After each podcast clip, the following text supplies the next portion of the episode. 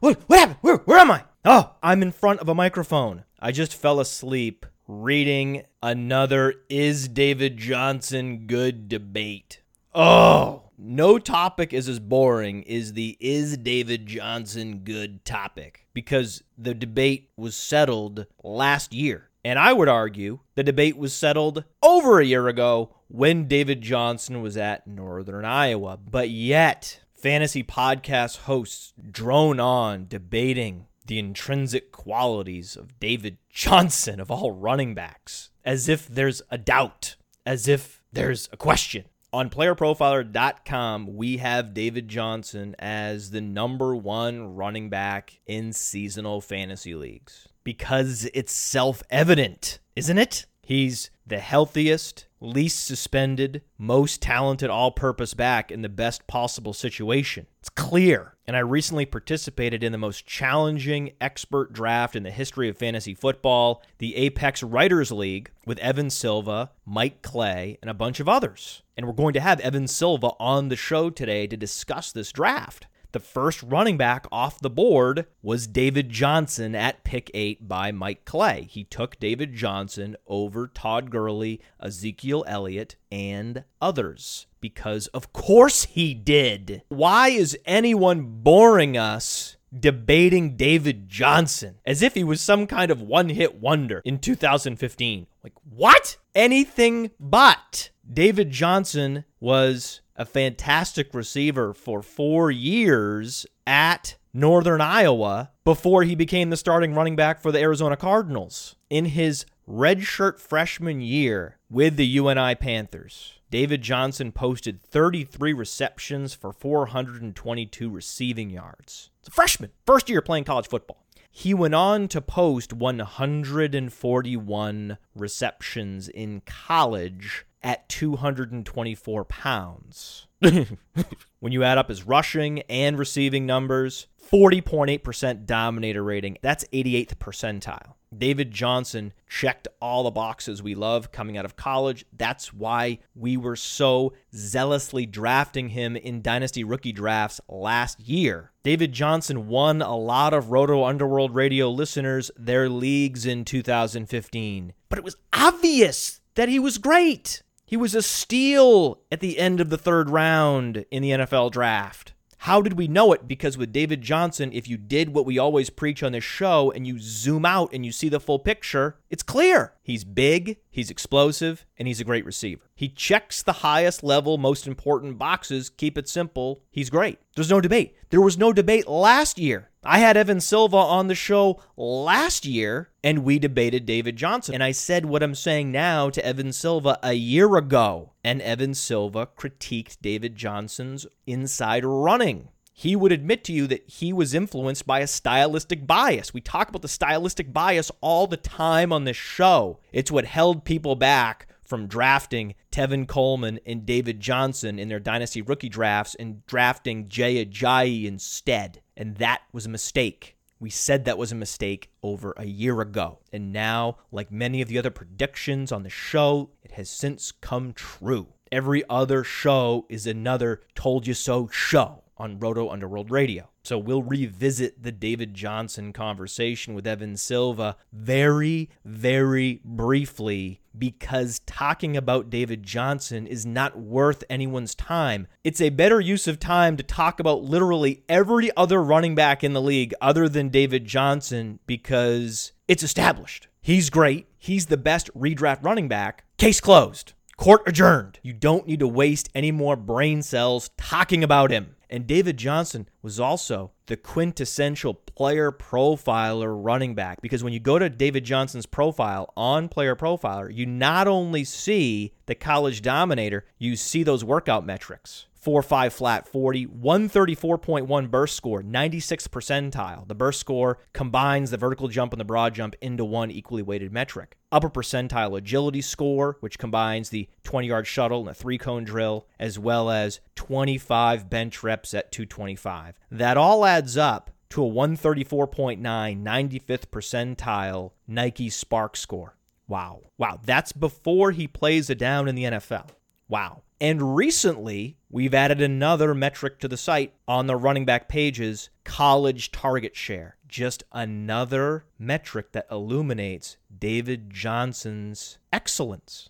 All before he steps foot on an NFL football field. And then, once he stepped foot on an NFL football field, what did he do? Plus 43.3 production premium. That's Player Profiler's situation agnostic efficiency metric, looking at David Johnson's performance on any given down and distance in any given game situation, measuring how he performed against league average. Plus 43.3 was fourth in the league, 4.6 yards per carry, 6.4 yards per touch was top 10 and a 33.5% juke rate. That's evaded tackles per touch. Measuring elusiveness, 13th in the league there is not one blemish on the David Johnson profile. So, talking about him on August 22nd is a waste of everyone's time. If we look back at the David Johnson analysis from a year ago in hindsight, it helps to strengthen my position that film analysis should not be used to make fantasy football decisions.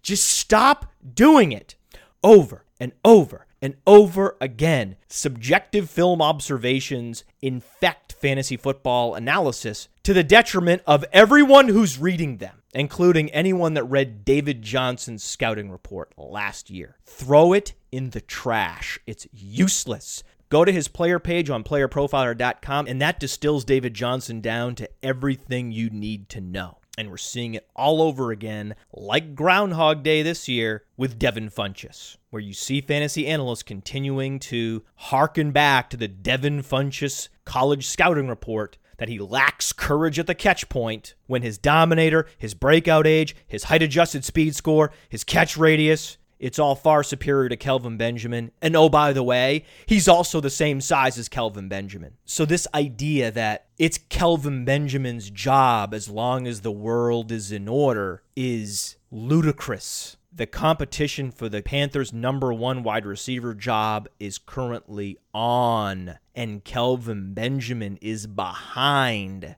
Burn the Devin Funchess film analysis and trust the numbers. But the problem is, metrics can be used for good and for evil. We talked about this with Jeremy Langford and the arrogance of stats.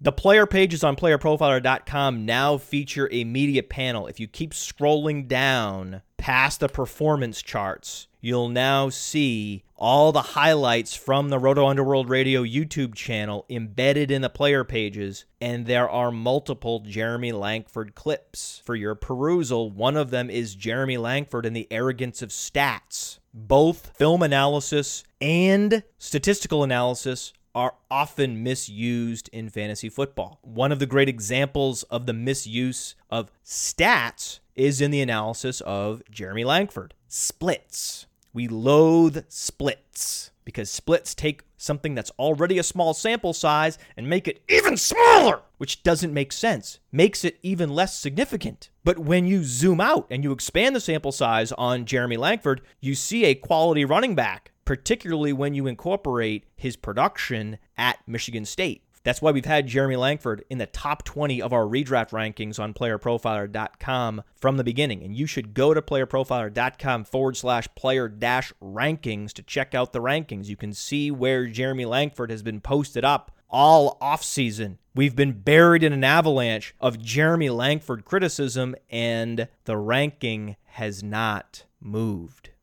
because Jeremy Langford didn't play a full season last year. That makes his 2015 statistics less significant. Once you split and splice them down into Jeremy Langford's yards per carry against base defenses, Now you have a very small sample size to work with. My instinct is never to reduce the sample size, it is to expand the sample size to get the most comprehensive view of a player's talent profile possible. And those that have had access to our rankings all year will notice another running back is rising, and that's Latavius Murray. During preseason, it's become clear that the Oakland Raiders are going to lean on Latavius Murray, and I'm going to talk to Evan Silva about Latavius Murray because I've been talking to Evan Silva about Latavius Murray on this show for years. He's been a frequent topic of conversation, and I believe he's poised for a career year in Oakland. He's a big running back, 223 pounds. Like David Johnson, has an upper percentile speed score, 115.8, 96th percentile. Upper percentile SPARQ-x score on playerprofiler.com, 123.0, 77th percentile. So he's big and athletic, but if you look at his college numbers, average production across the board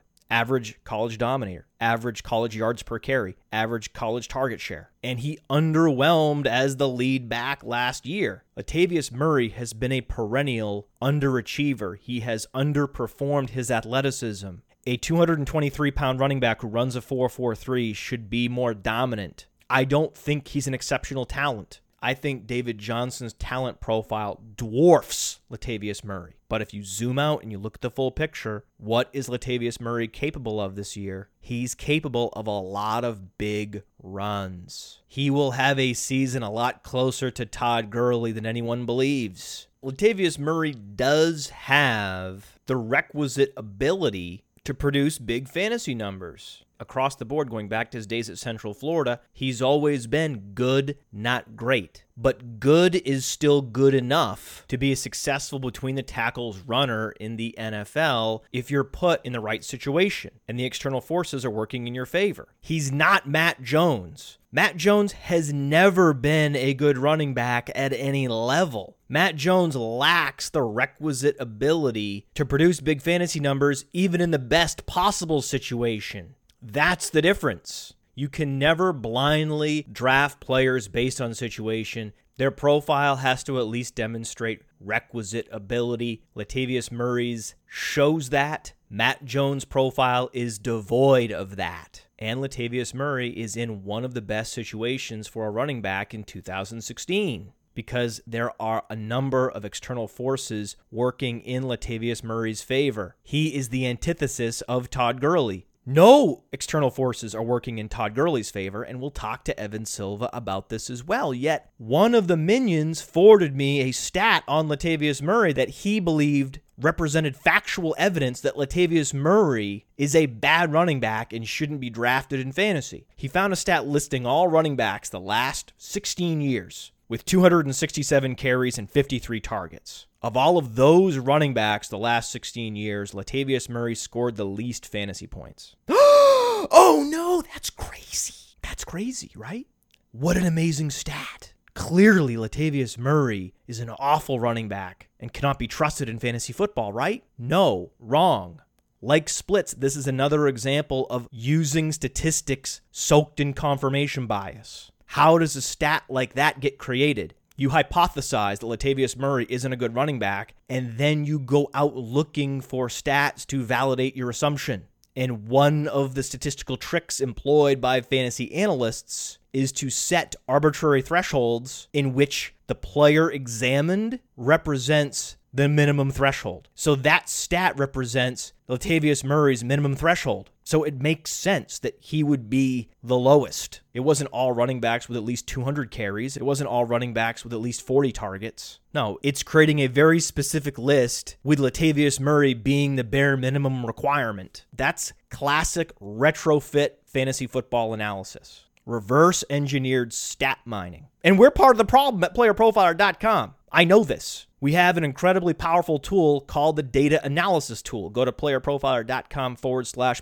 data dash analysis, and you can pick and choose any particular field and sort it. So we are giving you the tools to go out and practice confirmation bias on a large scale in a fantasy football context. It's up to you to use the tools for good instead of evil. To zoom out and see the full picture on a player instead of splitting and splicing the stats to get the evidence you were looking for to convict the player. Whether you go back 16 years and you retrofit a list to make sure that player is at the bottom, or you pick a very specific stat in which you know that player performed poorly in a single season. But when I zoom out on Latavius Murray, I see a player who should be an RB1 in fantasy this year based on his talent profile and his situation in particular. We'll see if Evan Silva agrees in a moment. But before we talk to Evan, I need you to go to apexfantasyleagues.com. We talked about it earlier. They hosted the Expert Writers League that Evan and I participated in. Apex hosts 12 team PPR leagues and they provide a variety of drafting options live, email, serpentine, auction. They also offer dynasty leagues. If you're worried that a league you set up doesn't fill, you don't have to worry. Apex will pump up the prize pool to make sure the leagues are filled. It's pretty cool. And not only does Apex have high stakes payouts, if you trust your fantasy football skills, Apex is the place that mitigates randomness because the platform features blind bidding, i.e., fair free agent acquisitions, and two matchups per week versus single head to head matchups. So you can compete against multiple teams each week and not worry about an arbitrary strength of schedule determining the payouts. So go to apexfantasyleagues.com and sign up today. Now, let's go talk to Evan Silva, the editor of Roto World Football. Welcome to Roto Underworld Radio. Evan Scott Silva from Roto World. It is August 22nd. This is the time. This is the time. This is peak fantasy football season, and we have the apex predator of all fantasy football analysts, Evan Silva, on the show. Talk to me. It's good to be back, man. Uh, ready to fire some real fiery takes. Ooh. And um, you know, talk about this draft that we both participated in. Uh, Rotopad is supposed to be inviting you to a forthcoming draft he invited me to the Friends of Roto World Experts Fantasy League draft, so that'll be great. Just to re re reestablish my brand and my zero RB tendencies. And yep. the draft that you were referencing was the Apex Expert League, and this show is actually brought to you by Apex Fantasy Leagues. It's the best place to play high stakes fantasy, and we were invited along with the deepest, most talented group of fantasy drafters I have personally ever been a part of. The draft started 101. Sean Siegel, great. Yeah, thank God he's in this draft room. That's really helpful. And then Chet Gresham, Evan Silva, Matt Harmon, JJ Zachariason, this guy, Matt Kelley, whatever, Graham Barfield, Mike Clay, Mike Broad, he's the founder of Apex Fantasy League. Mike Broad, he's a guy who people need to be more aware of. He's a freaking great analyst. He's also a great player. He's the only guy who, through two years of this league, this is the league's third year, he has finished um, in the top two in both years. He's he's gone zero RB both seasons and been able to build a couple of dominant teams. Yeah, he's the brains behind the Apex platform. He's a great player. Denny Carter, Sigmund Bloom, and then to round it out, of course, Rich Hribar, because why not have every one of the smartest fantasy experts in one draft room? Because that'll that'll be easy. So I did want to talk about how this draft played out because you live blogged about it on Roto World, and I've never seen as many people implement zero RB as we saw right. in this draft room, and that became a great test case for this hypothetical scenario that people talk about. Well, what happens if everybody goes zero RB? Does that mean you want to vacuum up all the value running backs, or does that mean it's all the more important to go zero RB yourself to make sure that you're not left behind in the land rush for the wide receivers? Right. We had five people going zero RB. Denny went zero RB. Mike Broad went zero RB for the third straight year. Graham Barfield went zero RB. You went zero RB. And Sean Siegel went zero RB. Shocker. Um, yeah, right. Exactly. Uh, Chet, myself, Harmon, Zachariason, and Reeves and Bloom all pretty much went balanced. And then we saw Mike Clay he said that it wasn't on purpose. He went essentially zero wide receiver. I believe him. Yeah, I believe he was the one that was letting the draft come to him. Exactly. I'm not sure what was the best strategy. The Mike Clay is the most interesting draft of everyone that drafted because he was the one that was not adhering to any roster construction guidelines and basically saying, I'm going to take best available player off my board. And it's all predicated on me doing trades during the season with my competitors to make sure that I have a roster that's competitive. So when you add it all up, if Mike Clay was drafting on Yahoo, for example, my guess is the computer would think that he had the best team. But it's actually going to be the most challenging for him in terms of weekly management to put together a roster to win, given that it's so imbalanced. Lots of great running backs and very thin at receiver. And Andrew Luck and Aaron Rodgers. Yeah, well, he's going to have to trade one of these guys. I mean, this is the best yeah. available player. Rationale is you're going to trade some guys later on. My understanding is that in past years, he's been a heavy trader. He's been very active and he's been successful. It, Mike Clay is the brains behind ESPN and Yahoo's player projections. So this is a guy who knows what he's doing Right. While it's happening, I'm sitting there going, is he falling into a value trap here? Is this the danger in value based drafting that you just vacuum up all the running backs and then your whole roster is tilted? But then when you realize that trading is allowed and that this guy is one of the best in the industry, you don't doubt him. Last year in this league, with a similar rationale, I started RB times four and went to the semifinals in this league uh, lost to JJ, who who went up who wound up winning the league. So I, for me, like I really think that there's a lot of different ways to win in fantasy. I think that Broad has shown in this in the two year sample size so far that maybe the most consistent way to build a dominant team year in and year out is to employ zero RB strategy, especially in this format, because we didn't even discuss this. It's essentially a start four wide receiver league because we have you know three wide receiver slots and a flex spot.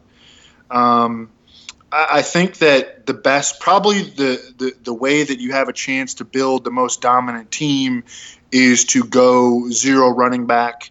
You know, hit on the Charles Simses, hit on the Jonathan Stewarts, maybe get you know a, a league winner off the waiver wire at running back. Right. Um, I, I think that theoretically going into this sort of a draft, the best approach is zero running back. But I think that there's a lot of different ways to win in fantasy. I mean, and zero running back is not foolproof. I mean, some of the guys who went zero running back last year finished like last or second to last. You know, and these are some good fantasy players.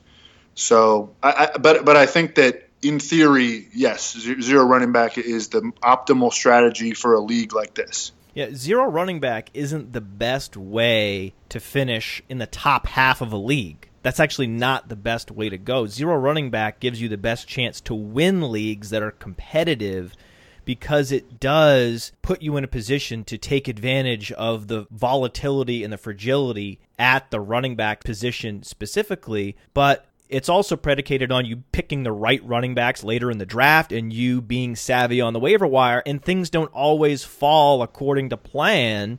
I finished last place last year in some leagues in which I didn't pick up the right running backs during the season. I felt like I was constantly picking up the wrong running backs at the wrong times, and I was also suffering with Dez Bryant and Jordy Nelson injuries and those teams completely flamed out and finished last. So a lot of zero running back teams finish first, and a lot of zero running back teams finish last. But if you're competing against 11 of the best fantasy footballers in the country, I think that it is in your best interest to take a big swing, and zero RB is a big swing. And you had a lot of people up here taking big hacks. I mean, this was modern baseball where you just had lots of strikeouts and lots of home runs. And I think that's what we're going to see. My guess is there's going to be some really bad teams and some really good teams in this particular Apex Fantasy League. One thing that I never fully appreciated that I only appreciated once this draft was over is in a super competitive environment the value of having a pick in the middle. It was so much easier for me at slot seven to pick, and I always felt bad for Rich and for Sean on the turns because you're reaching for guys and then you start panicking and then you start second guessing yourself. Even the best, most hardened experts can start tilting a little bit when these are the competitors and they're sniping you left and right. From my perspective, see, like I took Devonta Freeman with the third to last pick in the second round, and I liked that from a value based drafting standpoint. Um, but even when I made that pick and felt good about it at the time, it put me behind. I mean, I, I felt like I was behind, and by the by the fourth and fifth rounds, where I mean, wide receivers are just going off the board at virtually every pick. You know, I got to I have to start picking some, making some picks that I don't love. I took Larry Fitzgerald late fourth. I really don't love Larry Fitzgerald this year. I think I thought he was okay. He's my third receiver behind uh, Odell Beckham and Golden Tate, but I didn't love taking him as a late fourth round pick. The fourth round was the one round in which you could argue I was tilting because mm-hmm. I had my pre draft set up. You'll notice as the slow draft is going on, I always have my pre draft selections in because that's just how I am. I'm super obsessive compulsive. It's why I don't like slow drafts because I just it's too much for me. I'm just too much of a just get me my players now. So I had my pre-draft selections: Decker, Baldwin, Jordan Matthews, and then boom, boom, boom, boom, boom, boom, boom. Like it all crushed, and they all right. were taken. And then it was like opening a cupboard, and there was nothing on the shelves. That was one of the only rounds in which I didn't auto pick, and I had to go and start really doing some real thinking. It's like in chess. You know those chess masters that walk up and down the rows of chessboards and they just move, move, move, move, move, move, move, move, move. And then the opponent, the amateur opponent, has to think for five minutes and then he moves. Then the chess master goes back down the row, move, move, move, move. Well, that's what I feel like. And then in the fourth round, I didn't know where to move. I was just staring at the board for a long time. And what I ended up doing was coming to the realization that I'm going zero RB. I'm going to end up with six good receivers. And it's okay to not take Larry Fitzgerald here because I had it on Larry Fitzgerald. I was about to draft Larry Fitzgerald five or six different times and I didn't like it. Just like you, I didn't like the feeling. I was like, I don't want Larry Fitzgerald here. Yeah. There's too much John Brown and there's too much Michael Floyd lurking in the target share department for me to get excited about Larry Fitzgerald at age 32. So I finally came to the conclusion that I'm actually going to be drafting my bench receiver here. And this is a guy that I need to have maximum upside, and I'm not actually drafting a starter here. I know it's crazy but Sean Siegel talks about this when he talks about zero RB that some of these guys are not actually starters here. Right. You're drafting a bench receiver. And so my decision was I'm going to go Tyler Lockett because if he breaks out, he's going to break out in a big way and he will become Russell Wilson's number one receiver. And if something happens in Seattle and they have injuries on defense, and they have to start throwing the ball a lot more than they have in the past, then with Russell Wilson's efficiency combined with what Tyler Lockett has done going all the way back to Kansas State, being one of the most precocious wide receiver prospects we've seen, he just happened to come along at a time when everyone was discounting the smaller receiver. But by every other measure besides size, he's one of the more impressive wide receiver prospects we've seen in a long time the idea that he could be quickly elevated to number one receiver in an offense with the most efficient quarterback in the league, that's what I talked myself into in terms of chasing a ceiling because I had that luxury going zero RB. That's where the pick started to get a little uncomfortable for the wide receivers. I mean, you saw Tyler Lockett go mid fourth, which was a reach. I mean, I admit it was a reach. Right. Um, Larry Fitzgerald went late fourth. Marvin Jones went late fourth, which after his preseason, I, I suppose, doesn't look as as bad. I mean, DeVante Parker, I didn't feel real comfortable about taking him in the in the early fifth. Harmon took Kevin White in the early fifth. Um, Emmanuel Sanders, you know, theoretically the number two receiver in Denver uh, on a run first team, he went mid fifth. You know, Corey Coleman goes in the fifth round. Uh, Michael Crabtree goes late fifth. So the, the the receiver pick started to get uncomfortable in that range. That's right. In the fifth round, I ended up going Cam Newton, and that was another odd decision. I liked it. I liked it. I didn't have any other moves. And this is where I throw in like a Sicilian defense opening that no one's ever seen me do ever.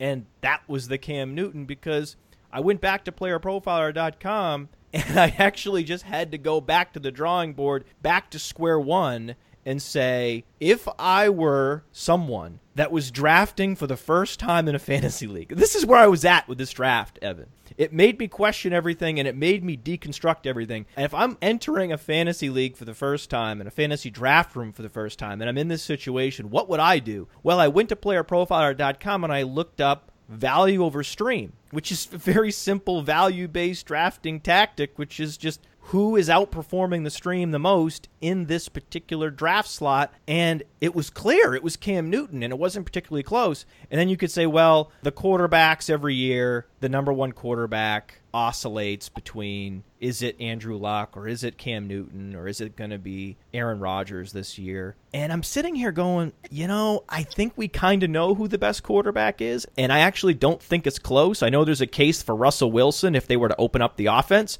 But if Seattle does not open up the offense, it's crystal clear the number one quarterback is Cam Newton, and he outperformed the stream by over six points last season. He seemed safe and high upside in the fifth round because it's still late round quarterback. When the best quarterback goes off the board in round five, that's still late round quarterback.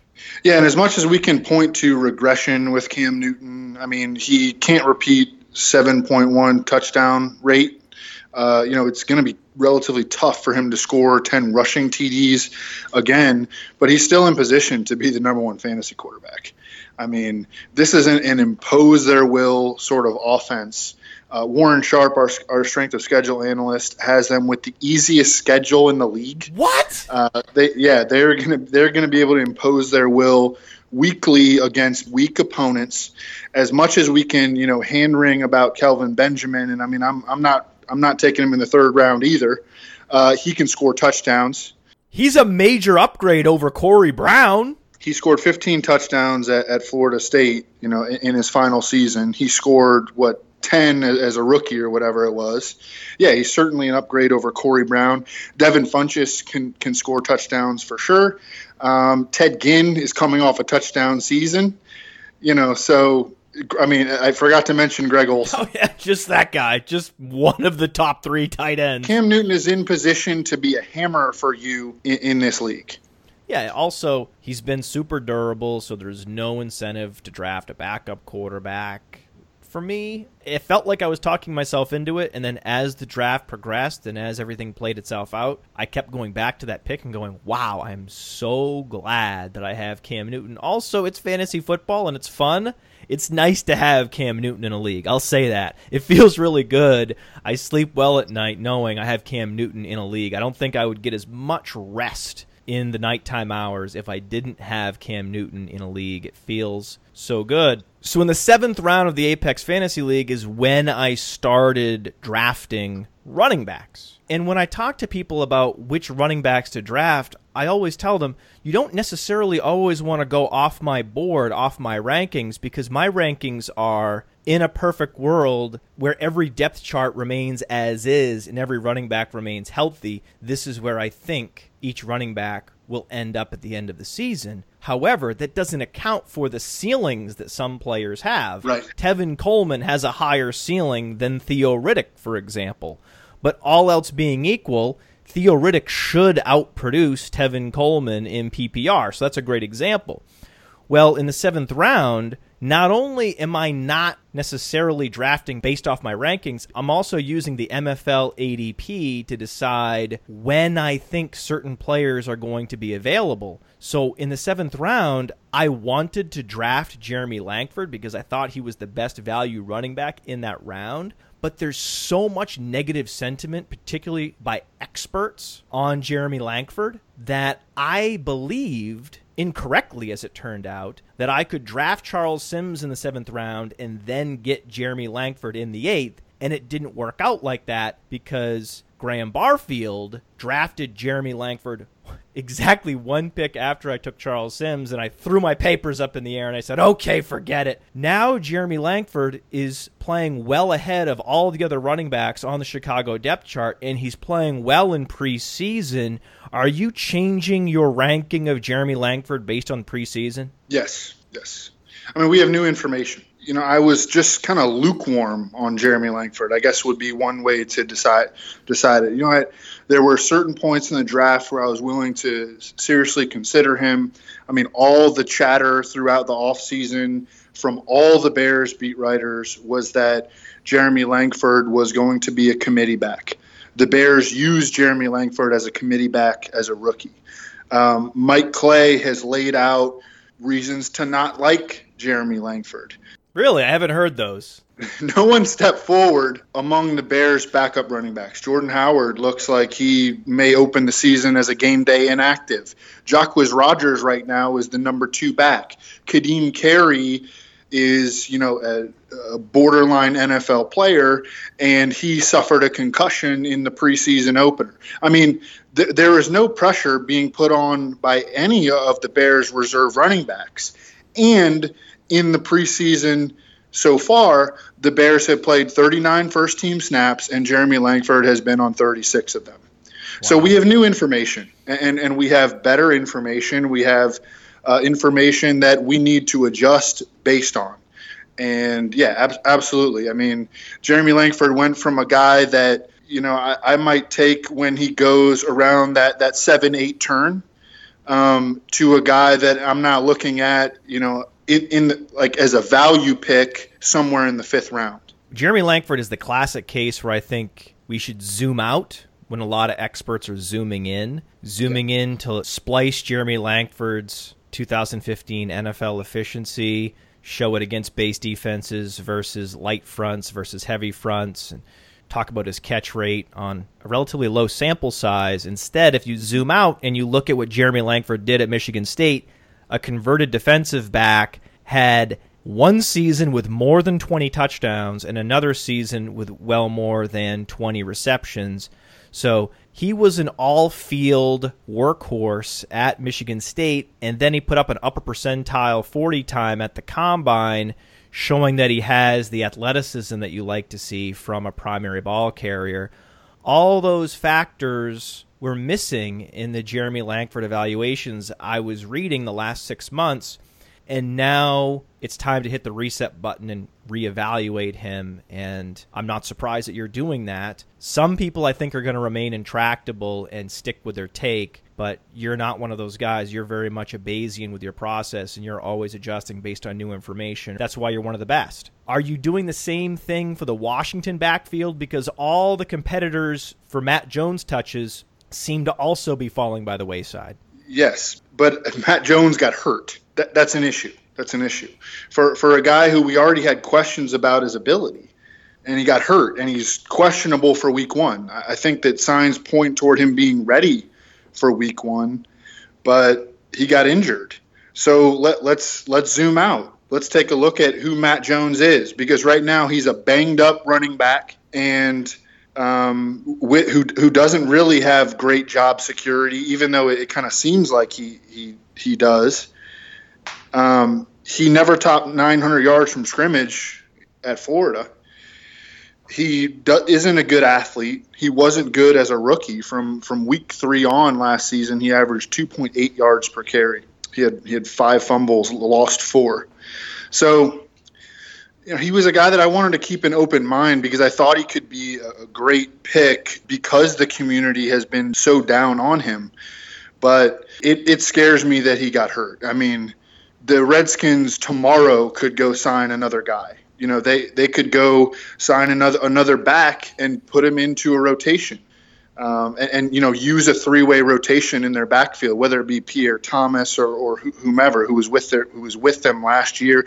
This is a team that's going to be looking for RBs at final cuts, And there's going to be some talented running backs that get cut at final cuts. I mean, you know, the, the Seahawks have a bunch of running backs. Um, you know, all, you know, off the top of my head, the the Seahawks are a team I mean, the Titans, you know, people people still holding out for hope for Bishop Sankey. I mean, there are going to be a lot of running backs that hit the waiver wire, and I would be surprised if the Redskins did not pick up one of them. They're, they're going to add somebody. If I were starting a team today, I would rather have Bishop Sankey than Matt Jones on my team because, like you said, if we apply the same evaluation technique to Jeremy Langford and Matt Jones, when we zoom out on Matt Jones, we see that he was never an impressive prospect even during his Florida days. So there's nothing really to like other than his spot on the depth chart, which can change the moment Washington signs a running back, just like what happened to Jay Ajayi in Miami. Right now, this moment, Washington could sign Carlos Williams. Now, he's not going to play until week five, but starting in week five, he would be a real threat to Matt Jones' touches. In week one, I'm hearing Ronnie Hillman's going yep. to get cut and he's been an NFL starter for longer than Matt Jones has. So he's a possibility. You mentioned the Seattle running back corps. There are so many good running backs on that Seattle running back corps. It's amazing. Also, just go up 95 a few miles. It's conceivable that one of those Ravens running backs that's been competitive during camp gets cut. I would argue that from Terrence West to Bishop Sankey to Ronnie Hillman to Carlos Williams. All of these players have better profiles than Matt Jones. Yeah, you know, w- wish that he, he would have made it through through camp healthy. I uh, would have liked him a little bit more. W- was never aggressively drafting him, but was, you know, keeping an open mind to a guy who, in an offense that I think is going to be good, ha- had a chance at a lot of touches. You know, perhaps he still does. But him getting hurt in the preseason and now being questionable for week one and put into a scenario where I'm I feel a high level of confidence that the Redskins are going to add another running back. He's not involved uh, on third downs. Chris Thompson has been the third down back, and I mean I'm I'm leaning to more toward toward your take that Chris Thompson looks like the back to own uh, late, late, you know, very late in the draft where he could catch a lot of passes. This is a team that its talent is in the passing game. Its best talent is in the passing game. That's how the Redskins are built. They have a tough schedule. They're going to be in a lot of. Uh, they're they're going to be throwing the football this season, and you know, it, it's it, it's it's not a, it's an unfortunate situation for Matt Jones, and it's starting to look like a pretty darn good situation for uh, Chris Thompson and Kirk Cousins. Kirk Cousins could very well lead the league in interceptions this year and be a QB1 in fantasy at the same time, just based on the volume he's sure to get. Chris Thompson is going to be the most trusted back on that depth chart. What does that mean? He's going to get some Danny Woodhead esque red zone work, and he's going to get the two minute drill work. This is why Chris Thompson being drafted at slot 200 is crazy, particularly in PPR leagues. Why would you draft Theo Riddick at pick 90 when you can have Chris Thompson or Shaun Draughn at pick 200? It doesn't make sense. One of the players that's being drafted in the same ADP range as Matt Jones and Jeremy Langford is a player I know you like, Latavius mm-hmm. Murray. We've disagreed in the past. You're higher on Latavius Murray than I am. I'm very high on DeAndre Washington. Are you still buying Latavius Murray because he's had a good camp and had a good preseason thus far? Is he rising up your ranks? Yes, yes talent is not the number one driver of fantasy production for running back. So we and, and and talent is debatable. I mean, after one season, a guy looks like a great talent. You know, the next season, it's like, ooh, you know, we don't know if he, he's a, a, great talent anymore. You know, Jeremy Hill would be a good good case in point for that. Um, Latavius Murray has always been a great athlete. He held up under a, a, large workload last year. I mean, he had 307 touches, didn't really suffer any injuries. Like to see that from him. His efficiency decreased over the course of the season. I mean, he, he was a good fantasy back in the first half, and then the, the bottom just kind of fell out on him. And then he was also ineffective uh, in fourth quarters of games where he averaged two two yards per carry. So I think that the the Raiders are kind of aware of this, and that's why they added DeAndre Washington, who I like as well. I mean, I I'd be willing to draft both of those guys. Uh, but Latavius Murray is in a great rushing situation. The the Raiders ha- have a, a, pretty good looking schedule, uh, especially in the especially in the first five games. There's no team with, with an easier schedule than the Raiders in the first five games, which the Raiders could parlay into you know a, a situation where they're going to run the ball a, a, lot and play with leads and um, yeah, I mean the offensive line is great. The the defense has a chance to be special, and the the people who run the team, Jack Del Rio and Bill Musgrave. You know, Jack Del Rio was a college linebacker, um, or and, and an NFL linebacker, and Bill Musgrave. His offenses historically have been have skewed heavily toward a power running game. Um, so I, I like both of those guys. Uh, Latavius Murray is in a great position. I mean, I think I'll be using him in DFS early in the season. When, when you look at the opponents that the Raiders start with, he's going to be in a lot of great spots. I think one thing we learned about Latavius Murray last year is he's not great in the passing game. He's not a fluid space back, and that's okay. When they asked him to do that, he wasn't particularly effective or productive, and that's why they have DeAndre Washington. In a run heavy scheme, Evan, they can both be productive, they can both be valuable fantasy assets. This is why opportunity is not created equal. I heard people talk about Matt Jones and Latavius Murray as opportunity equals, and they weren't. Just because you're at the top of the depth chart doesn't mean you're guaranteed workhorse numbers. There's a lot of external forces that drive workhorses into the top 10 running backs. It's not just about the intrinsic qualities of the player. Even if Matt Jones had a great profile, we've already established he doesn't. But even if he did, his coach is Jay Gruden, a pass first coach. Washington does not have a good offensive line. They don't have a good schedule. All the external forces are working against Matt Jones being a productive workhorse in that role. And on the other side, on the other coast, it's exactly the opposite. You have a player who we agree has flaws, but that situation is perfect for a running back Great offensive line, great defense. You have game flow in your favor. You have offensive philosophy in your favor. Latavius Murray is the quintessential running back that I would draft based on opportunity alone, even if I do not think he's necessarily the most efficient running back. In that particular case, I'm still buying him. And when we've been in drafts, I've wanted Latavius Murray, and you've been the one that keeps getting him. Urgh. Well, one of his greatest downfalls as a runner is that he's not elusive. But the offensive line play can compensate for that shortcoming. We've seen running backs that are not particularly elusive and they're not great in space, they're not great receivers.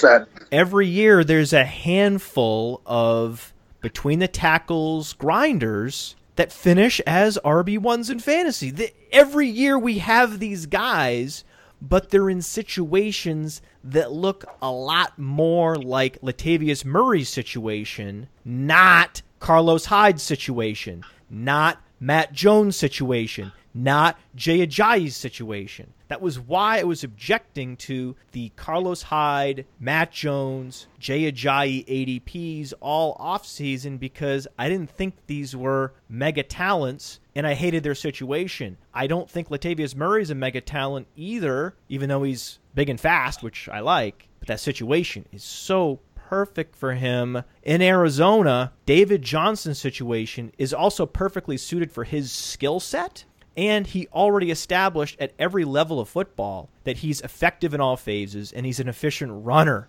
But I keep hearing David Johnson debates on podcasts, and I keep seeing David Johnson debates on my Twitter timeline, and I have zero motivation to get involved in these debates because for me, it's plowed ground. This debate is over. David Johnson's great. We can move on to talk about literally every other running back, Evan. Yeah, not not debating David Johnson, not not fighting that fight anymore. Uh, Carlos Hyde is a guy that a lot of people think is a special runner. though, Matt, and I, like I understand why because he has some great, you know, great looking runs. He's also been injured consistently since he entered the NFL. He pulled his hamstring running the 40 at the combine. Uh, as a rookie, suffered season-ending knee and back injuries, even though he only had 83 carries. Last OTAs, he missed with a calf strain. Um, and last year, he, he ended, ended the season with a stress fracture in his foot. Um, he's a, a, major injury risk. The the 49ers ha- are going to have a bad offense. You know, I, I, Chip Kelly, I don't think he has magic. They start against the Rams, at Carolina, and at Seattle. oh, God, I didn't know that.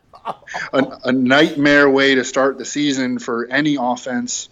Um, I, I, it has been a positive in preseason that Carlos Hyde is operating as a three down running back. I think uh, he has been he's been targeted four times so far with the first team. Of course, Blaine Gabbert has not completed any of them, but he, he, he it does look like he's going to get targets in the in the 49ers offense probably more than uh, you would expect based on his resume.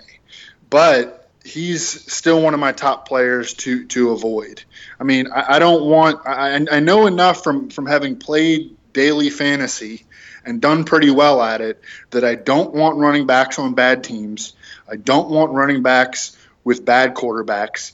I don't want running backs that week in and week out face good teams and or run defenses that aren't going to give my running back any room to run. And I don't want running backs who I have a question about whether they're going to catch, catch passes. So he's, you know, atop my players to avoid this season. Yeah, I would like Carlos Hyde a lot more if he were on Oakland. If he were just across the bay, just take the Bay Bridge Carlos Hyde, and we'll love you. But as long as you're on the other side of the bay, no thank you. And Latavius Murray also has one check mark in his favor that Carlos Hyde does not. And you mentioned it earlier to establish durability. Running backs need to do that. They need to show you they can be a workhorse for a full season because their physiology is not constructed in a way that allows them to run with their running style for a full 16 game schedule. That's one thing that Latavius Murray does have going for him is that he has established that. Carlos Hyde hasn't come close to establishing that. And that's one of my problems with Tevin Coleman in Atlanta is he hasn't established that right. yet. I have questions about his ability to stay healthy based on his violent running style, which he couldn't stay healthy last year, even though the injury that knocked him out for the year wasn't suffered on the field he fell in the shower. Of all things, he fell in the shower. But I do believe that a healthy Tevin Coleman is a lot closer talent wise to Todd Gurley than anyone wants to talk about. Well, the injury that ruined Tevin Coleman's season, I mean, people forget that he beat out Devonta Freeman and was the Falcon starter to open last season. The injury that ruined him because he had a solid first game against the Eagles. I think he had 20 carries for 80 yards in the second one, he had like nine carries for about 40 yards and a touchdown. Uh, and he was a, a, massively popular DFS play that week. Uh, it was against the Giants, uh, who didn't have a very good defense, and Tevin Coleman was off to a great start. Gets hurt, fractures, I think, two ribs, ends up missing a couple games, and, and Devin and Devonta Freeman just explodes. Um, you know, I, am not. I don't like Tevin Coleman as much as you. The, the, one of the guys who I think is an interesting debate, Matt, is Todd Gurley because his situation isn't that much different than Carlos Hyde's. Um, Todd Gurley is, I, I think, you know, maybe p- potentially a generational talent, but this is another player with a brutal injury history. Um, if you go back to Georgia, he suffered a severe high ankle sprain. He, he tore his ACL. Uh, as a rookie, he missed the first few games, and then he missed Week 17 with a toe injury. You know, these the, the, the two down grinders are at, at, major injury risk. You know who I think is becoming very interesting, and I'm trying to get him on all my dynasty leagues, is Malcolm Brown. Malcolm Brown, who I think would be number two in line. I, I, do have some Benny Cunningham, but I think Malcolm Brown would be number two in line for carries in the, the Rams' backfield. But What, what do you think about Todd Gurley this year? Because he's got quarterback problems. He's got a questionable offensive line. He's got a not great schedule. It's not nearly as bad as the 49ers. But what, what do you think about Todd Gurley? I can't draft Todd Gurley and redraft because literally every external force is working against him. You laid out the case against him very well. Doesn't have a good quarterback, so how is he going to score touchdowns? He needs to score touchdowns on long runs. And I know he did that last year, but probability says that the difficulty of scoring a 30 yard touchdown on a handoff in the NFL, it's so improbable. No matter how talented you are, even for someone like Adrian Peterson, it's incredibly difficult to score consistent long runs.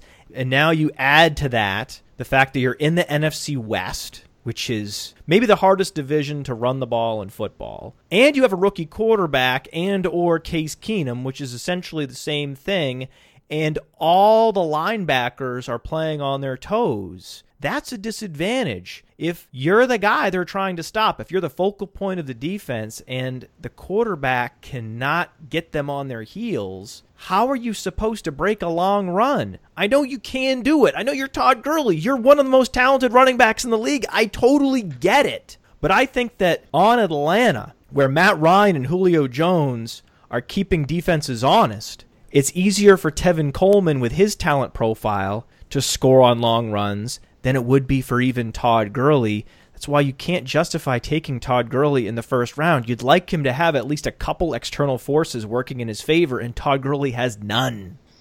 God, you want Tevin Coleman to happen so bad. I really do. I really do. And and he's one of the examples that I talked about earlier of running backs that I'm taking ahead of other running backs that I have technically ranked higher on my board. But what happens, Evan, when Devonta Freeman goes out with a concussion, he misses week five, and Tevin Coleman rolls up 160 yards and two touchdowns? What happens then? Then it's on. Then it's on. This is why you draft Tevin Coleman in the 10th round. I mean, this is why zero RB is such a perfectly constructed strategy because it gives you the luxury not only of drafting Tyler Lockett in the fourth round and not even starting him because I can just start Allen Hurns at flex. And then, because I have Jonathan Stewart and Theo Riddick, I can bench Tevin Coleman and just wait for the inevitable. All right. People want to know about this New England backfield. I keep hearing about James White, James White, James White. Oh my goodness. I, I can't even tell you how many questions I've gotten about James White in the last 16 hours. We're contractually obligated by Roto Underworld, which is my company, so I signed a contract with myself to talk about the player du jour with Evan Silva from Rotoworld because if I didn't, I would be derelict in my duty as a podcast host. Let's keep it short. Are you blowing your free agent budget on James White? Yes or no? Well, you, you will see a lot of really positive statistics scattered about on Twitter regarding what James White did in a small sample late last year. What isn't usually showing up, you know, is context because Julian Edelman was out, because Danny Amendola missed time, during that period. LeGarrette Blunt was out for the season. Uh, Rob Gronkowski missed time. Tom Brady was playing quarterback, not Jimmy Garoppolo. So I would be very concerned with overdrafting James White, who, listen, I think he, he has a chance to be a low end RB2 flex in PPR leagues for the first six weeks. You know, might give you some four catch games you know, might give you 11, 12 fantasy points, but that, that's not really what I'm looking for in my draft. Um, if he falls to a, certain spot, you know, ninth, tenth round, something like that, I think that he's worth taking into consideration because he does have some PPR value. But the, the, the statistics of his weekly rankings of how many points he scored in the second half of the season just uh, have no context um, and don't reflect what was actually going on. I think the running back to target is LeGarrette Blunt in the Patriots backfield. Uh, he is massively undervalued right now. Uh, you know, this is he has 23 touchdowns in 30 career games as a Patriot, and because the Patriots do not have uh, a, a, dynamic space back any longer, you know, it's possible that they will lean on the run more. And of course, the, the situation with Martellus Bennett and Rob Gronkowski, I mean, they can run out a, a, a seven man offensive line and just pound you into submission. And during Jimmy Garoppolo's starts, are we sure how the Patriots are going to play? Because they may try to play slow and and grind out games and try to go two and two or three and one in this first four game window. Uh, you know, it's not necessarily going to be the same offense that we saw with Tom Brady, where they didn't have LeGarrette Blunt. They were uh, throwing the ball as you know, I mean, they were a one-dimensional offense because they lost LeGarrette Blunt. So just be very, very careful of, of the of the James White statistics. Uh, in, a, in a small sample with no context in the second half of last year. The most I'm spending on James White, if I have a $100 free agent auction budget, is $10. 10% of my auction budget would be directed toward James White because James White specializes in one specific thing on the football field. He is the best at this particular thing on the football field. Do you know what it is, Evan? Catching the ball and falling? Dropping wheel routes. True couldn't catch a wheel route to save his life, and that way he's really the anti Shane Vereen. Shane Vereen was a great space back who was also hugely productive in college. James White was never productive at Wisconsin. He's just a cardboard cutout PPR back. I mean, that's what he is. He's the ultimate replacement level PPR back. I mean, if there was a Wikipedia entry for replacement level PPR back, there would be James White's picture. That's what he is and now he's on a completely different offense that is going to lean more on LeGarrette Blount while Tom Brady is out. And then when Tom Brady gets back, James White is going to be Tom Brady's sixth option, and then Dion Lewis will return. And also, are you sure that he's even guaranteed the passing game role? Because Tyler Gaffney can play a little bit. They have Donald Brown.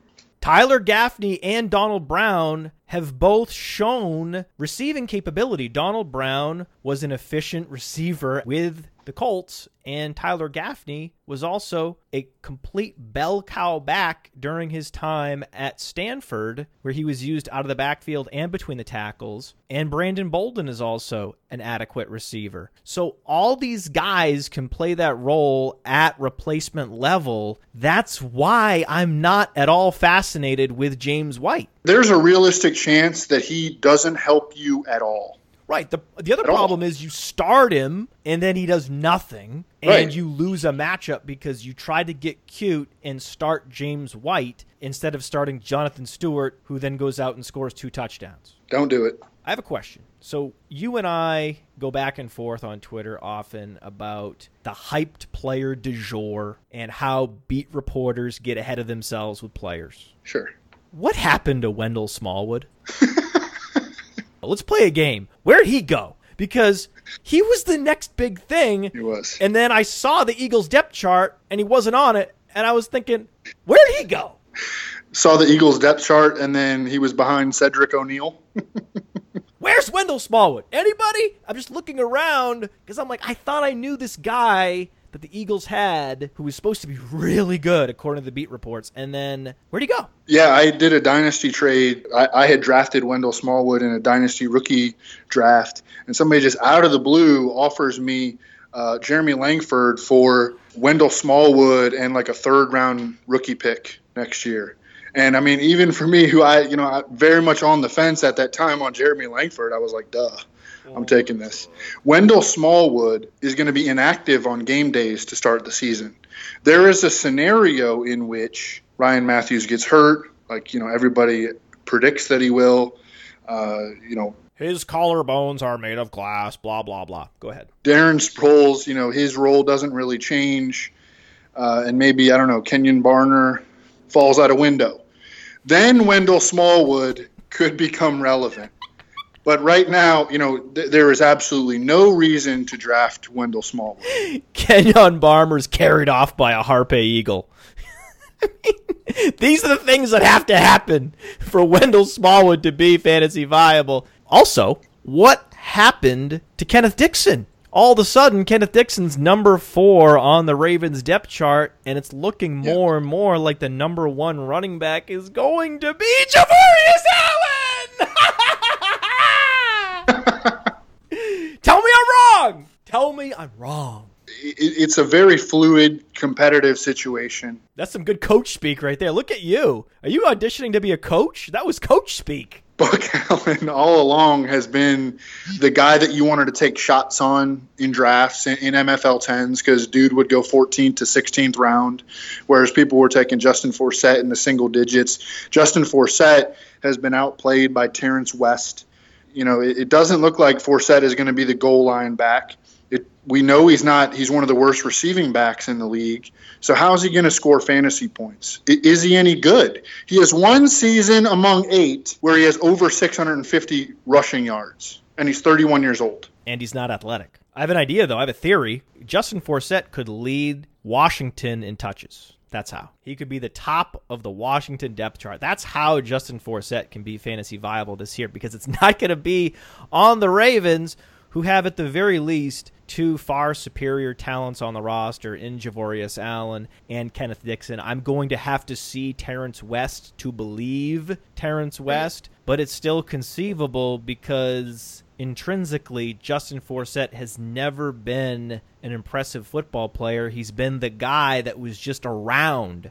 He's just the guy in the facility. He's the opposite of Wendell Smallwood whenever you need a running back, whenever you're looking around, if the coaches are like, who are we going to put in? Who are we going to put in? Justin Forsett just pops out of nowhere like an elf just appearing out of vapor like hey guys! Hey coach! I'll go in! I'll go in! He's just always been around. He's always been on a practice squad. He's always been at the bottom of a roster. And whenever injuries hit the running back position there's justin forsett reporting for duty and that's how he's become this little engine that could running back. And for that reason, I like the fact that people like Justin Forsett, that there's this irrational affinity for Justin Forsett in fantasy. It's a good story to me, but great stories don't win fantasy leagues. uh, yeah, I mean, I don't. I know your theory is that Forsett might get cut, and I think it's unlikely, but I wouldn't rule it out because he's got a $3 million base salary. He's in the last year of his deal, so there's no salary cap proration, which means that all three all 3 million of that comes right off the cap. Well, he's not in the last year of his deal, but this year and next year have no guaranteed money. No, no guaranteed money. the, the rest of the guys are on minimum salary deals. Correct. And there's no indication that Forsett is clearly ahead of West or Buck Allen so far. They all got reps with the first team in, in the second preseason game.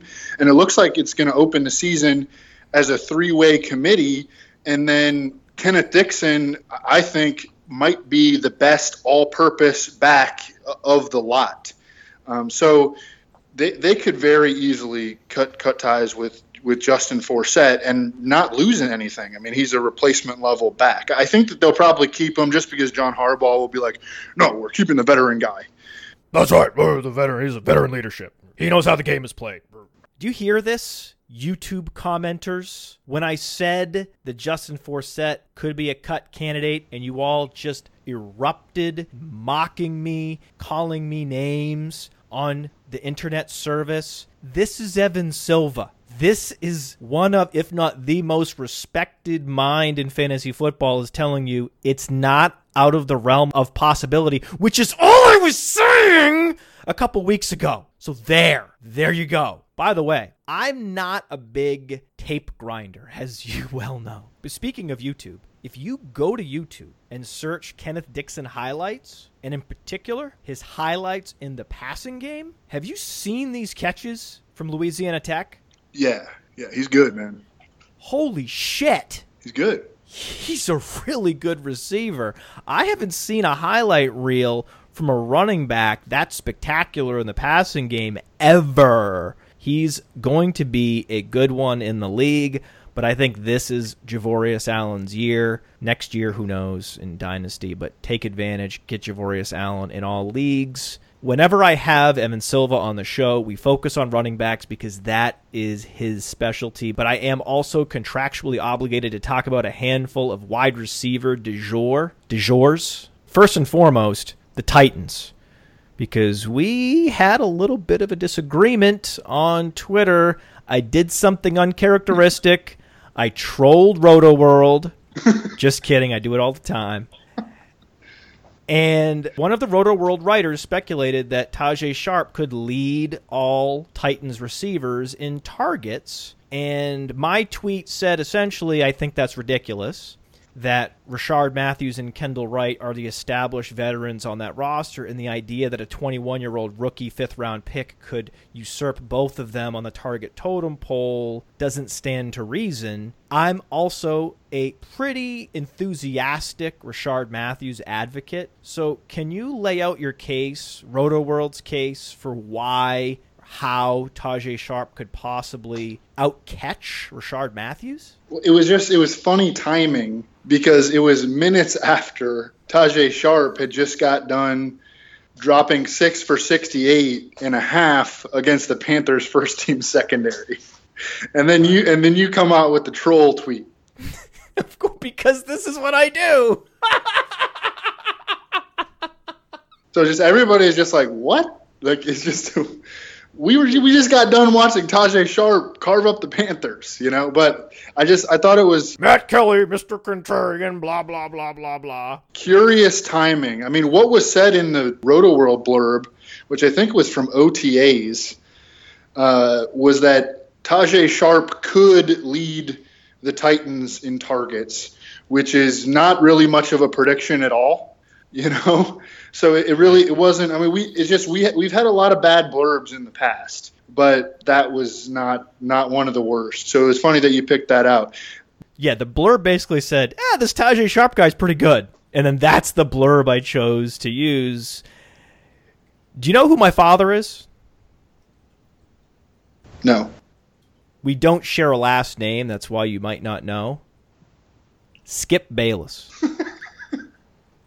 Well, that explains a lot. It's in my genetic makeup. As for how the Titans pass catcher corps is going to play out, like I don't know. I like Rishard Matthews the best, but not significantly more than Tajae Sharpe. Uh, they have theoretically a target hog tight end who, I mean, I think that his targets could drop significantly this year. Delanie Walker. I mean, after he led all NFL tight ends in targets last season, they play in a run first offense. Um, I mean, look, I, I, I have zero Tajae Sharpe chairs in uh, in MFL tens. I have a decent amount of Rishard Matthews, and that's because I think Rishard Matthews is going to lead the the wideout corps in catches and, and, targets and receiving yards.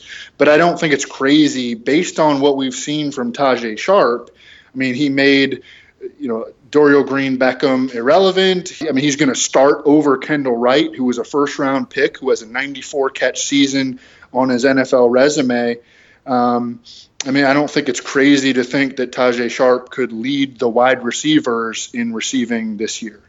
So we're sure Tajae Sharpe is going to start over Kendall Wright in two receiver sets. It looks like Rishard Matthews is going to be the X receiver, that uh, Tajae Sharpe is going to be the Z receiver, and Kendall Wright is going to play in three receiver sets in the slot. That's that's what what it looks like right now. That that's not a sure thing, but that's what it looks like. How does it work with a run first offense who's always playing from behind? Hey, that's a, that's fair. That's fair right? That's what I always wonder about teams like the Titans that try to implement the run first approach. Like, what? Again, Oakland is a different animal. Oakland has what could be a very good defense and a good offensive line and an ascending quarterback and a future Hall of Famer in Amari Cooper. So, yes, the Oakland Raiders are going to be able to implement a run first approach. The Titans are going to struggle to implement that philosophy So Rishard Matthews, I agree. He is in that number one wide receiver chair, one of the great values in fantasy. He has been and he will continue to be, I think, all the way through week one because people do not think of him as an elite receiver, but he had close to a 90th percentile college dominator during his time at Nevada, and he was marginalized unfairly in Miami and when he was finally given an opportunity, one of the most efficient wide receivers in the league, number one in yards per target in 2015, despite having Ryan Tannehill as your quarterback. That is an impressive accomplishment. I do want to talk about a couple more teams in which there could be surprises at the top of the target share board on those particular teams with the Browns, I think we can all agree Corey Coleman is special. But this idea that Terrell Pryor would be pushing him, is that ridiculous? Or is it possible that Terrell Pryor is just an incredible athlete and he's that versatile? Well, it's for sure that Terrell Pryor is an incredible athlete. Woof. I mean, Woof. he's ridiculous, man. he ran 4 3 at like 235 pounds coming out of Ohio State four three flat. So good, man. He's such a good athlete. Yeah, I mean, I, I think Corey Coleman is the guy to own, and I mean, I, I suppose that could eventually become Josh Gordon, uh, assuming he doesn't, you know, fail any drug tests during his forthcoming suspension. Um, but I, I, think Corey Coleman is is the guy to own right now. Uh, Terrell Pryor is making these plays in the game without Corey Coleman in the game. You know, w- without Josh Gordon in the game. So while it's it's an impressive feat what Terrell Pryor is doing, um, Corey Coleman is the guy in Cleveland, I think. Charles Johnson is a starter on the Vikings depth chart, yep. and Laquon Treadwell at age 21 with no speeder burst on his profile on playerprofiler.com has not been impressing anyone, and I don't see a depth chart move on the horizon in Minnesota. Do you? It's not, I mean, there's no reason to believe that it's going to happen anytime soon. No, I think that Charles Johnson could happen. He would be one of the older breakout receivers we've seen, but he had a season similar to Tevin Coleman last year where he was the starter in week one, broke a rib, and couldn't come back. Stefon Diggs ate his lunch last year, just like Devonta Freeman ate Tevin Coleman's lunch last year. I mean, that's the kind of year I had last year. I was touting Tevin Coleman. I'm touting Charles Johnson. In, in week one, they both break ribs and they're not the same. Welcome to my life. But no one is arguing Charles Johnson could possibly usurp Stefon Diggs. Stefon Diggs, Evan, is the truth. He could be. I mean, he's definitely someone who, you know, we talk about how everything is just kind of unfolding in a positive way for a guy like Jeremy Langford. I mean, with the exception of this boot on the foot thing, but he just got his foot stepped on. But everything is just unfolding in favor of Stefon Diggs. You know, but very possibly having a 120 target season that could be more if Adrian Peterson gets hurt. I mean, if if right. Adrian Peterson gets hurt, a lot of things change in Minnesota because they become a shotgun offense with Jerick McKinnon in the backfield, with Charles Johnson as the X receiver, with Stefon Diggs as the move, movement Z receiver, Kyle Rudolph in the red zone. I do not wish injuries on players. I don't. If you dare to set foot on an NFL football field and take NFL contact, you're risking your life and there's very little more impressive than that. Stepping in the octagon and the UFC, there's a handful of things as impressive as even stepping on a football field, much less succeeding at that particular craft. I have nothing but the utmost respect for NFL football players and what NFL football players do on Sundays. That all being said, would be nice if Adrian Peterson got injured.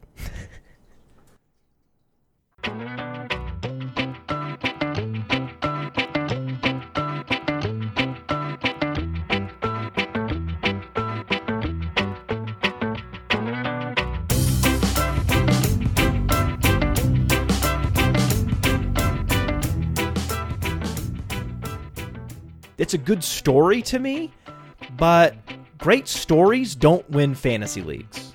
the number one running back is going to be Javorius Allen.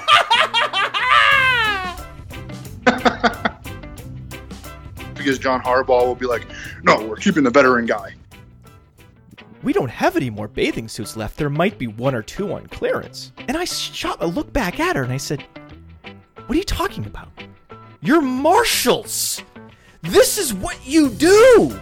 You have snow pants available in March that no one else is selling. You're marshals. This isn't crazy that I would want to get a bathing suit in August. Yeah, so not as good as the milk with maggot story, but it was a story nonetheless. I think that I feel like your takes are a little bit more rational in the off season, and then as we draw closer, they start to get like violently hot. I love the idea of Ray Summerlin waking up in the morning and checking his phone, and just there's a picture of Virgil Green and his dad like pointing in the air. Because John Harbaugh will be like, no, we're keeping the veteran guy. Do you know who my father is? I did something uncharacteristic. I trolled Rotoworld. Just kidding. I do it all the time. I think that I feel like your takes are a little bit more rational in the off season, and then as we draw closer, they start to get like violently hot. Because sometimes I'm up at night, I'm tossing and turning, and I'm I'm considering Golden Tate and Marvin Jones, and hoping this take doesn't backfire.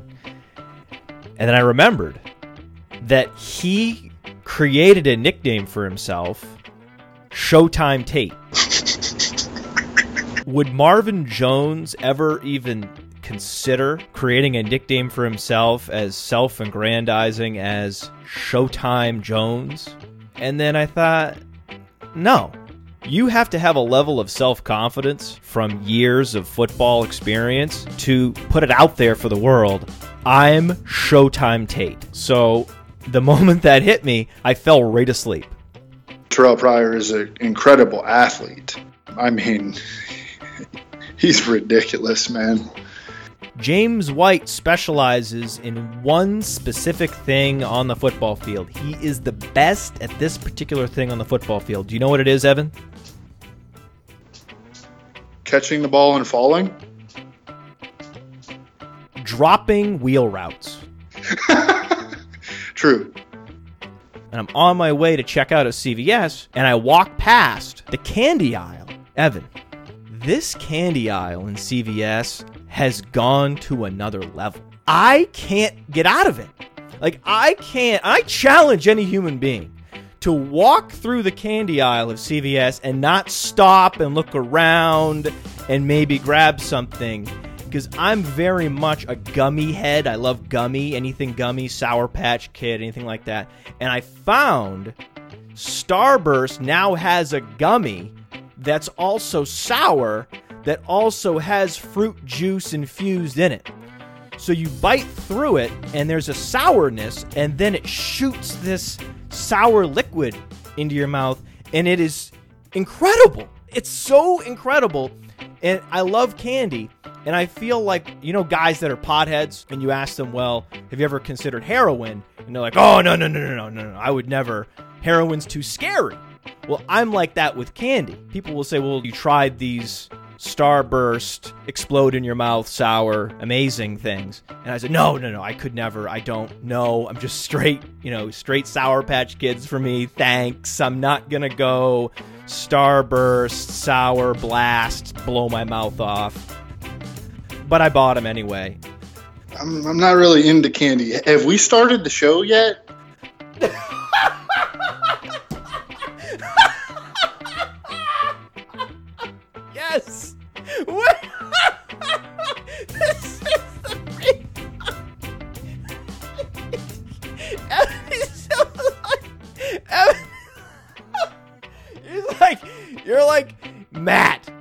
It's August 22nd. Do you know who my father is? God, you want Tevin Coleman to happen so bad. Oh yeah, I'm on this site called Rotoworld, and they actually have Troymaine Pope up already. You know that site? It's pretty good. I gotta, I gotta look it up. I'll read my bookmarks to you. Gmail, player profiler, Rotoworld, Twitter. that's that's it.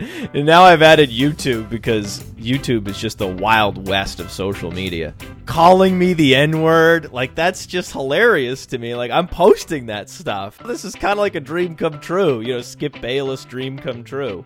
Because John Harbaugh will be like, no, we're keeping the veteran guy because I've been watching some Bobby Fischer. He would just do a crazy opening he's never done before. And the funniest part are the announcers who are like, I can't believe it! He's gone bishop to widow, whatever. And it's like, I don't even know what that even means, but you guys are apparently really like thrown off by this. Uh, and maybe, I don't know, Kenyon Barner falls out a window. Then Wendell Smallwood could become relevant. Kenjon Barner's carried off by a Harpy Eagle. That all being said, would be nice if Adrian Peterson got injured. The whole landscape of the Vikings change if that happens, and Teddy Bridgewater probably becomes 2016 version of what Andy Dalton was last year before he got hurt. And he was a top five weekly play at quarterback, even against tough defenses. Yeah. So I, it, it would be very interesting to see what would happen. I think it would be fun to watch. Do you know who my father is?